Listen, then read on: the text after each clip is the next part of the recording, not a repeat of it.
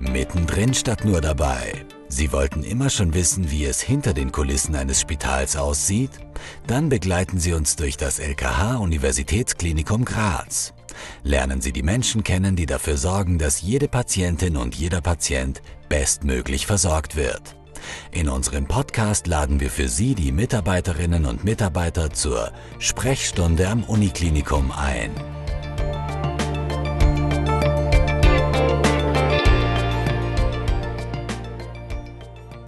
Herzlich willkommen zur Sprechstunde am Uniklinikum.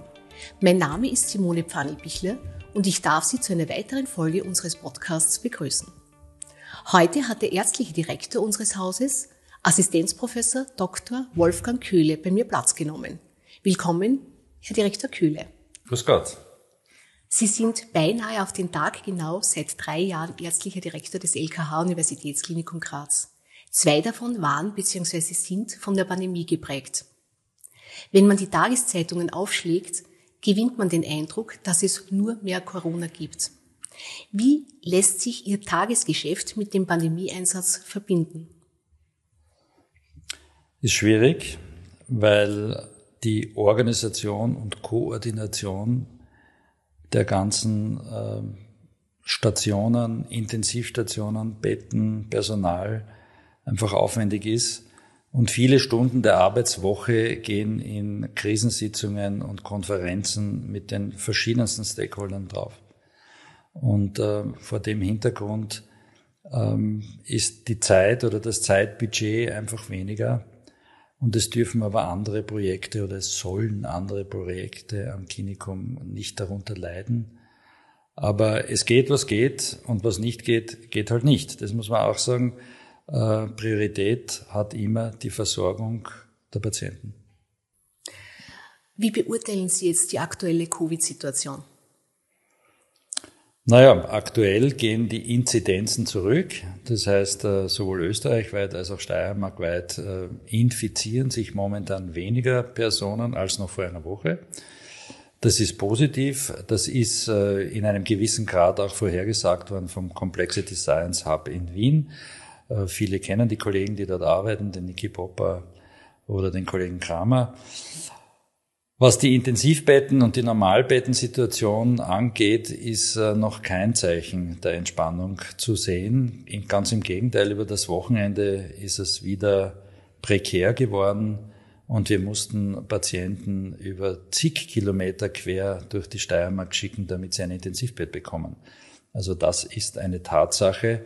Und ich hoffe sehr, dass die Prognosen halten und wir im Laufe dieser Woche und spätestens nächste Woche auch da eine gewisse Entspannung zumindest bemerken können. Können Sie schon etwas zur neuen Virusvariante Omikron sagen? Ja, nicht viel, als jedermann weiß. Es gibt kaum Studien darüber noch, die verlässlich sind und ich denke, man kann momentan nur eines mit an Sicherheit grenzender Wahrscheinlichkeit sagen, nämlich, dass es ansteckender ist als die Delta-Variante oder Alpha-Variante, die wir vorher hatten. Inwieweit eine erhöhte Pathogenität, das bedeutet krankmachend, ob dieses Virus krankmachender ist als alle bisher gezeigten, das kann man nicht sagen. Und auch inwieweit die Impfung hilft oder nicht, kann man schwer sagen. Aber ich denke, dass die Wissenschaft davon ausgeht, dass die existierenden Impfungen doch auch einen Schutz gegenüber Omikron dann gewährleisten können. Besonders in den sozialen Medien wird verbreitet, dass die Hälfte der Covid-Patientinnen und Patienten, die auf der Normalstation und den Intensivstationen liegen, geimpft ist. Stimmt das? Also was die Intensivstationen betrifft, stimmt's nicht. Also dort sind ungefähr 75% ungeimpft, auf den Normalstationen sind es tatsächlich 50%.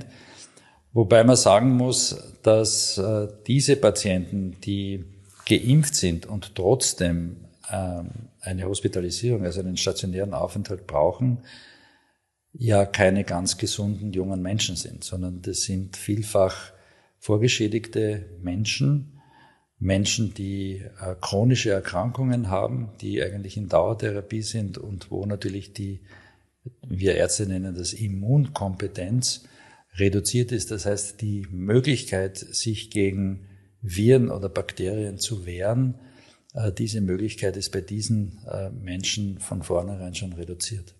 Das heißt, man spricht aber von vorerkrankten Patienten. Ist es. Genau, so ist es. Derzeit befinden sich auch 3 Neugeborene mit Covid auf der Intensivstation. Heißt das, dass das Virus doch im Mutterleib übertragen werden kann? Es sind nicht mehr 3, es sind mittlerweile 5. Und ja, das Virus kann intrauterin übertragen werden, zwischen Mutter oder von der Mutter auf das Kind. Ich möchte aber auch dazu sagen, dass die Babys nicht schwer erkrankt sind, nur leichte Symptome haben und einfach aus Gründen der Gründlichkeit und der Sicherheit auf Intensiv liegen und hoffentlich bald wieder zur Mutter zurückkehren. Wie hoch ist die Impfrate unter den Mitarbeiterinnen und Mitarbeitern am Klinikum? Ja, das ist eine schwierige Frage. Das ist so ein Floater. Ja? Das ist manchmal mehr, manchmal weniger. Es sind am Klinikum ja über 7.500 Köpfe tätig und es ist gar nicht so leicht, da einen Überblick zu bekommen, wer geimpft ist, wer nicht geimpft ist. Aber in der letzten Auswertung waren es bei den Ärzten doch 95-96%, die geimpft sind, also voll immunisiert mit 2 Stichen. Und bei der Pflege ist jetzt erfreulicherweise der Anteil der Vollimmunisierten auch auf über 80% gestiegen. Ich glaube sogar Mitte 80, 85, 86%. Wobei, da gibt's, wie man so schön sagt, regionale Unterschiede. Also da gibt's manche Kliniken, wo natürlich durch einen, wie soll ich sagen, Multiplikationseffekt sich die Leute nicht impfen lassen oder nicht so viel impfen lassen und andere, wo das Gegenteil der Fall ist, das heißt, dort haben wir eine Quote von 100%, das gibt's auch. Mittlerweile gibt es neue Medikamente für die Behandlung der Erkrankung. Welche davon werden in unserem Haus eingesetzt? Diese Frage ist gar nicht leicht zu beantworten. Im Prinzip handelt es sich bei den Medikamenten ja um Antikörpergaben und das machten wir von Anfang an. Wir haben da auch an der Blutbank eine eigene Produktion für diese Antikörper. Das, was jetzt neu auf den Markt gekommen ist, sind ähnliche Medikamente, die intravenös zu verabreichen sind, aber in einem frühen Stadium der Erkrankung. Und um ehrlich zu sein, aus meiner Sicht als ärztlicher Direktor stellt sich da schon die Frage, ist das jetzt eine Therapieform, die unbedingt an einem tertiären Zentrum verabreicht werden muss? Weil, wie gesagt, die Menschen, die dann an Covid erkranken oder nur positiv sind, ohne dass sie Symptome haben, würden von so einer Medikation profitieren, sollten aber aufgrund der Erkrankung gar nicht ins Krankenhaus kommen. Also das ist ein bisschen das Dilemma, in dem man sich momentan befindet. Wir hoffen, dass wir mit den niedergelassenen Ärzten, mit Primärversorgungszentren, da über die Landesregierung, muss man auch sagen, der Hofrat Koren und Hofrat Eitner, dass wir da irgendwo ein Agreement finden, dass diese Medikationen, die jetzt existieren, an die Menschen herankommen, aber ist nicht unbedingt eine Medikation, die ans DRCA-Zentrum gehört. Sind die Medikamente ein Ersatz für die Impfung? Nein, auf keinen Fall. Also das kann man so nicht sagen. Medikamente sind unterstützend, ob geimpft oder ungeimpft, aber sie sind keinesfalls ein Ersatz für die Impfung. Herr Direktor Köhle, wie geht es Ihnen persönlich mit der Corona-Krise? Diese Pandemie ist für alle Spitäler in Österreich eine enorme Herausforderung. Und für die Leitungen der diversen Spitäler natürlich auch. Also die Menschen, die an der Front stehen, tun sich schwer, alle Patienten unterzubringen, aber im Endeffekt fällt es ja auf das Management zurück dann. Und das ist eine für mich persönlich enorm herausfordernde Zeit. Ich möchte aber auch sagen, dass gerade dieser Stresstest mich ruhiger macht und überlegter macht in den Entscheidungen. Und ich glaube, das kommt aus meiner Profession als Arzt, weil ich damals bei den Operationen immer dann, wenn es heikel wurde, eigentlich immer ruhiger geworden bin, was man auch sein muss. Man braucht dann eine ruhige Hand, um eine Blutung zu stillen. Oder man darf die Nerven nicht wegschmeißen, wenn jemand schwer oder gar nicht zu intubieren ist und man einen Luftröhrenschnitt machen muss. Und das war schon eine Schule, die jetzt in dieser Pandemie als Führungsinstrument sicher von Vorteil ist. Hätten Sie im Nachhinein was anders gemacht? Ja, im Nachhinein ist man immer schlauer als vorher. Aber ich denke, dass wir gemeinsam mit der Unternehmensführung die richtigen Entscheidungen getroffen haben. Und es sind ja bei allen Spitälern diese Trennungsmaßnahmen, zum Beispiel an den Notaufnahmen und Eingängen der Spitäler, mit sehr viel Aufwand durchgeführt worden. Es sind sehr viele organisatorische Änderungen an den verschiedenen Spitälern und natürlich auch am Klinikum durchgeführt worden. So viel anders würde ich es jetzt gar nicht machen, um ehrlich zu sein. Also ich kann mich nur bei allen Kolleginnen und Kollegen bedanken, die einfach konstruktiv mitgearbeitet haben, damit es dazu keinen Komplikationen kommt. Glücklicherweise gibt es am Uniklinikum auch ein Leben abseits der Pandemie. Welche Projekte liegen Ihnen besonders am Herzen? Ach, das sind so viele. Das ist... muss ich nachdenken. Also besonders am Herzen liegt mir natürlich auch in alter Verbundenheit zum jetzt zurückgetretenen Vorstandsvorsitzenden die Projekte des LKH 2020. Das sind Bauprojekte der Chirurgie. Man sieht ja, das ist im Gange und da wird ja eine zentrale Notaufnahme auch gebaut. Das wird sicher das Prestigeobjekt des Klinikums werden. Es wird aber auch eine neue Radiologie gebaut mit einem Zyklotron, wo radioaktive Substanzen für die Patienten selbst hergestellt werden können im Klinikum. Es sollen neue OP-Säle gebaut werden. Das sind sicher Projekte, die auf der einen Seite Prestigeobjekte sind, die toll ausschauen, die natürlich auch mit Leben erfüllt werden müssen, mit dem Personal dann, das schwierig zu bekommen ist in Zeiten wie diesen. Aber das wäre sicher eines der mir wichtigsten Projekte. Mindestens genauso wichtig sind aber Projekte, die, die gewisse infrastrukturelle Defizite beherbergen, wie zum Beispiel die Hämatologie, die in einem Bau ihr Dasein fristet, der einfach nicht mehr up-to-date ist. Und es ist wahnsinnig schwierig, Lösungen zu finden, um kurzfristig für das Personal, aber besonders natürlich für die Patientinnen und Patienten da eine Lösung zu finden. Es gibt noch so viele andere Projekte. Sie wissen vielleicht, dass ich ja gelernter HNO-Arzt bin und ich schon immer die Idee hatte, mit der Kieferchirurgie gemeinsam unter einem Dach arbeiten zu können. Und dieses sogenannte Kopfzentrum ist auch in Planung jetzt und ist eigentlich am guten Weg realisiert werden zu können. Das freut mich besonders natürlich. Ja, und also es gibt so viele Projekte, wie gesagt, ich darf niemand beleidigt sein, wenn ich jetzt eins vergesse oder nicht aufzähle, weil würde ich jetzt mit der Aufzählung aller Projekte beginnen, dann wäre die Sendezeit wahrscheinlich viel zu lange. Lassen Sie mich noch einmal nachhaken, weil Sie die zentrale Notaufnahme angesprochen haben. Was kann man sich darunter vorstellen? Darunter kann man sich Sie kennen vielleicht die Serie Emergency Room, ja. Man kann sich so einen Emergency Room vorstellen, wo jeder Notfall, mit Ausnahme der Kinder, ans Klinikum kommt. Und das sind jetzt chirurgische, also wenn man so will, blutende Patienten. Es ist aber auch das unklare Abdomen, wo man nicht genau weiß, ist das jetzt was, wo man chirurgisch einsteigen muss oder nicht. Es sind neurologische Notfälle, der Schlaganfall, es sind internistische Notfälle, zum größten Teil wahrscheinlich, also Herzinfarkt, Gefäßverschlüsse, akute Infektionen etc. etc. Also und das alles unter ein Dach zu bringen, ist eine wirkliche Challenge.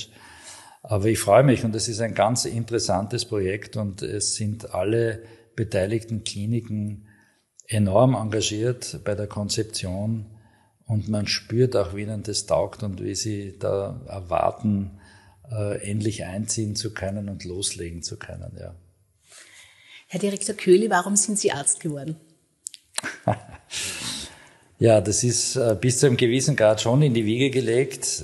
Ich komme aus einer Ärztefamilie von Urgroßvater, Großvater, Vater, auch die Mutter, Onkel, Tanten. Also das geht wirklich lang zurück. Ich sage aber, dass da ein gewisser Widerstand dabei war, eben es nicht so zu machen wie die Eltern und Großeltern. Das heißt, ich habe auch mal versucht auszubrechen und habe Maschinenbau studiert, ein Jahr lang. Es war mir dann, um ehrlich zu sein, aber zu trocken. Und ich hatte damals schon viel Kontakt zu Studienkollegen, und die vorher Schulkollegen waren, die Medizin studierten, und ich habe den Schritt nie bereut. Und diese Wissenschaft der Medizin ist faszinierend, und wenn man dann als Arzt tätig ist, ist es umso, wie soll ich sagen, erfüllender, diesen Beruf ausüben zu dürfen. Warum ist es die HNO geworden? Ja, das war mehr oder minder Zufall. Ich habe im Laufe des Studiums mir immer überlegt, feine Chirurgie betreiben zu wollen. Und das war eben Handchirurgie ist feine Chirurgie oder Neurochirurgie ist feine Chirurgie. Und ich habe im Rahmen der Formulaturen, ich habe versucht, immer Auslandsformulaturen zu bekommen, war ich in Düsseldorf einmal und wollte eigentlich auf die Neurochirurgie. Dort war kein Platz frei, und der oder die Einteilende hat mich dann auf die HNO eingeteilt. Und dort war ein sehr berühmter Arzt, der Cochlea-Implants gemacht hat. Das sind diese ganz kleinen Geräte, die man, oder Sonden, die man in die Schnecke einbringt, damit taube Personen wieder hören können. Und das ist eine extrem feine Chirurgie. Und da hat's mich dann gepackt. Also da habe ich gesagt, das möchte ich unbedingt machen. Unter dem Mikroskop stundenlang operieren, das taugt mir und das möchte ich machen. Ich habe mich dann beworben in Graz, und es ist nichts geworden aus der ersten Bewerbung, aber bei der zweiten Bewerbung bin ich dann zum Zug gekommen und habe dann aber eine ganz andere Richtung eingeschlagen, weil diese Operationen, die ich damals in Düsseldorf gesehen habe, in der Anzahl in Graz nicht durchgeführt wurden, beziehungsweise waren zu viele Ärztinnen und Ärzte schon auf Positionen, das durchzuführen. Und ich wurde dann von meinem Lehrer, Professor Stamberger, eigentlich in die Nasennebenhöhlenchirurgie eingeweiht und habe das gemeinsam mit ihm und mit der Neurochirurgie vorangetrieben bis zur Schädelbasischirurgie, und das ist eigentlich auch genau das, was mir wahnsinnig taugt. Also diese lange mikroskopische Operation, wo man einfach Durchhaltevermögen und Konzentrationsvermögen beweisen muss, das taugt mir einfach, ja. Was ist Ihre allererste persönliche Erinnerung ans Klinikum? Das geht weit zurück. Also allererste könnte ich jetzt gar nicht sagen, aber es gab eigentlich einen Moment, den, glaube ich, kein Student in seinem Leben vergessen wird. Das ist das Absolvieren der letzten Prüfung. Und das war die Dermatologie, und ich habe viele Prüfungen gemeinsam mit meinem Bruder gemacht, weil ich habe ja, wie gesagt, 2 Jahre verloren durchs Bundesheer und durch Maschinenbau. Und wir sind dann irgendwann auf gleich gewesen im Studium, haben auch zugleich promoviert. Und diese letzte Prüfung habe ich aber alleine gemacht und bin dann ganz alleine diese Einfahrt, die man da vorne sieht, hinuntergegangen und habe mir gedacht, Wahnsinn, jetzt hast du es geschafft. Also das war ein toller Moment, und den werde ich mein Leben lang nicht vergessen. Ja. Und ein weiterer Moment, den man auch nicht vergisst, ist der erste Arbeitstag am Klinikum. Das war eben auf der HNO dann. Ich war vorher im Landeskrankenhaus Hartberg auf der Chirurgie und bin dann an die HNO gekommen, und einfach diese Größe des Klinikums und auch einer HNO-Klinik, wo man von einer chirurgischen Klinik kommt, wo man immer denkt, die Chirurgen, das sind so viele und das ist also so groß. Und dann kommt man an eine Klinik, wo eigentlich ein relativ kleines Feld, wenn man es jetzt in Bezug auf den Menschen sieht, bearbeitet wird. Und da waren wahnsinnig viele Menschen in Weiß und ich habe niemanden gekannt. Und ich bin dort noch in Zivil ohne weißen Mantel in die Bibliothek zur Morgenbesprechung hingesetzt worden. Und ich war dermaßen überwältigt von der Anzahl der Personen, von dem, was dort präsentiert worden ist, von den Gesprächen. Also da habe ich schon eine Gänsehaut bekommen, das muss ich sagen. Also das vergisst man auch nicht. Das, diese zwei Momente, würde ich sagen, vergisst man nicht. Ja. Herr Direktor Köhle, warum haben Sie sich für die Funktion des ärztlichen Direktors beworben? Ja, das hängt sehr mit meinem ganzen Leben zusammen, wenn man so will. Man unterliegt einem ständigen Veränderungsprozess, der manchmal von innen kommt, aber manchmal auch von außen getriggert wird. Und da waren eben Ereignisse, wo man dann doch den Wunsch hat, sich zu verändern. Und ich war da in einem Alter, wo es vielleicht nicht mehr ganz unkritisch ist, wenn man sich verändern will. Aber es gab verschiedene Möglichkeiten. Und die Möglichkeit des ärztlichen Direktors ist auf jeden Fall etwas, was mich sehr gereizt hat, weil man eben in die Organisation aktiv einsteigen kann, weil man sehr viel gestalten kann, man kann viel bewegen. Und das waren eigentlich die Triebfedern dann, dass ich mich da beworben habe und dann letzten Endes den Zuschlag bekommen habe. Die vordringlichste Frage, vermissen Sie die Arbeit am Patienten? Ja, also das wäre gelogen, wenn ich jetzt sage, nein, ich tue es nicht. Aber wie gesagt, es geht immer weiter, man entwickelt sich weiter und eine Rückkehr zum Patienten als Arzt, als HNO-Arzt, wäre wahrscheinlich möglich, aber ist jetzt nicht mein dringendster Wunsch, um ehrlich zu sein. Was bedeutet Ihnen ganz persönlich das LKH Universitätsklinikum Graz? Sehr viel. Also ich bin da ja aufgewachsen, ich habe hier studiert und eigentlich mein ganzes Berufsleben hier verbracht, abgesehen von kurzen Auslandsaufenthalten. Aber das geht ja auch zurück über Generationen. Mein Großvater hat hier zum Beispiel seine Ausbildung zum HNO-Arzt gemacht. Der ist dann aber ein niedergelassener HNO-Arzt geworden. Mein Vater hat hier begonnen, seine Ausbildung zu machen als Allgemeinchirurg. Und das prägt einen natürlich auch, die Geschichten, die man als Kind vom Vater hört, wie das damals war in der Nachkriegszeit, dass man froh war, dass man arbeiten durfte. Gehalt gab es ohnehin keines und dass man froh war, dass man verköstigt wurde und eine Unterkunft im Dachboden der alten Chirurgie bekommen hat oder in irgendeinem Dachkammerl. Und die Kameradschaft und die Kollegialität und die Freundschaft zwischen den damals tätigen Ärztinnen und Ärzten, wobei das waren hauptsächlich Ärzte, das muss man auch dazu sagen, da hat sich Gott sei Dank viel geändert. Aber das prägt einen und das Klinikum, wenn Sie so wollen, das ist mein Leben. Ich bin jetzt 58 Jahre alt und ich kann mir schwer vorstellen, noch woanders zu arbeiten, weil ich den Betrieb auch so gut kenne.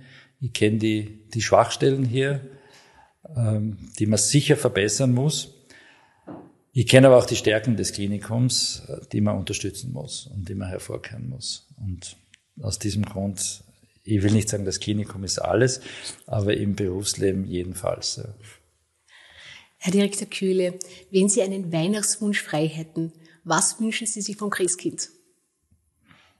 Dass die Pandemie vorbei ist. Den können wir uns nur anschließen. Herr Dr. Köhle, ich bedanke mich sehr herzlich für das sehr interessante Gespräch. Sehr gerne, vielen Dank. Liebe Hörerinnen und Hörer, vielen Dank fürs Zuhören. Unsere nächste Folge gibt es wie immer in 14 Tagen. In der Zwischenzeit freuen wir uns über Ihre Rückmeldungen auf Insta oder über unsere Homepage. Einen schönen Tag noch, bleiben Sie gesund und bis bald bei unserer Sprechstunde am Uniklinikum.